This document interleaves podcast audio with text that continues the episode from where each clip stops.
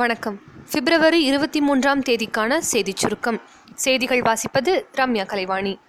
டெல்லியில் த economic times பத்திரிகை நடத்தும் உலக வர்த்தக மாநாட்டில் பிரதமர் திரு நரேந்திர மோடி கலந்து கொண்டு உரையாற்றும் போது இந்தியாவை பத்து டிரில்லியன் டாலர் பொருளாதாரமாக மாற்றுவதே குறிக்கோள் என கூறியுள்ளார் காஷ்மீர் மாநிலத்தில் பிரிவினைவாத இயக்கங்களின் தலைவர்கள் கைது செய்யப்பட்டதைத் தொடர்ந்து அசம்பாவிதங்களை தடுக்கும் வகையில் நூறு கம்பெனி துணை இராணுவப்படை அங்கு விரைந்துள்ளது ஏழை மக்கள் செல்லும் வகையில் குறைந்த கட்டணத்தில் குளிர்சாதன வசதியுடைய பஸ்கள் இயக்கப்பட உள்ளதாக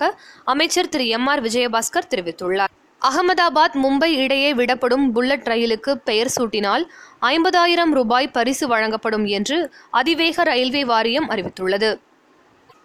பசு பாதுகாப்பு பிரச்சார தூதராக நடிகையும் மதுரா தொகுதி எம்பியுமான ஹேமா மாலினியை உத்தரப்பிரதேச அரசு நியமனம் செய்துள்ளது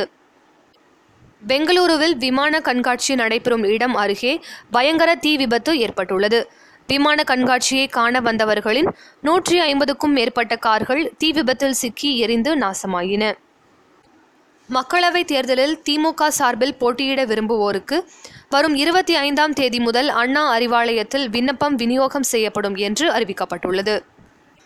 திருப்பதி ஏழுமலையான் கோவிலில் இந்த ஆண்டிற்கான தெப்ப உற்சவம் வருகிற பதினாறாம் தேதி தொடங்கி இருபதாம் தேதி வரை தொடர்ந்து ஐந்து நாட்கள் நடைபெறுகிறது மறைந்த அதிமுக எம்பி திரு எஸ் ராஜேந்திரன் உடலுக்கு முதலமைச்சர் திரு எடப்பாடி பழனிசாமி துணை முதலமைச்சர் திரு ஓ பன்னீர்செல்வம் ஆகியோர் அஞ்சலி செலுத்தினர் பன்னாட்டுச் செய்தி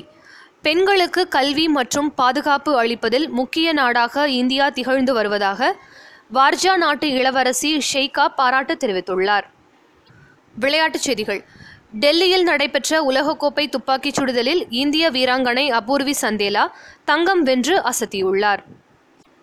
இங்கிலாந்துக்கு எதிரான ஒருநாள் போட்டியில் வெஸ்ட் இண்டீஸ் அணி இருபத்தி ஆறு ரன்கள் வித்தியாசத்தில் வெற்றி பெற்றது இந்திய ஆஸ்திரேலிய அணிகளுக்கு இடையேயான முதல் இருபது ஓவர் கிரிக்கெட் போட்டி விசாகப்பட்டினத்தில் நாளை நடக்கிறது நாளைய சிறப்பு மத்திய கலால் தினம் மற்றும் தமிழக முன்னாள் முதல்வர் செல்வி ஜெயலலிதாவின் பிறந்த தினம் இத்துடன் இன்றைய செய்தியறிக்கை நிறைவு பெறுகிறது மீண்டும் நாளை சந்திப்போம்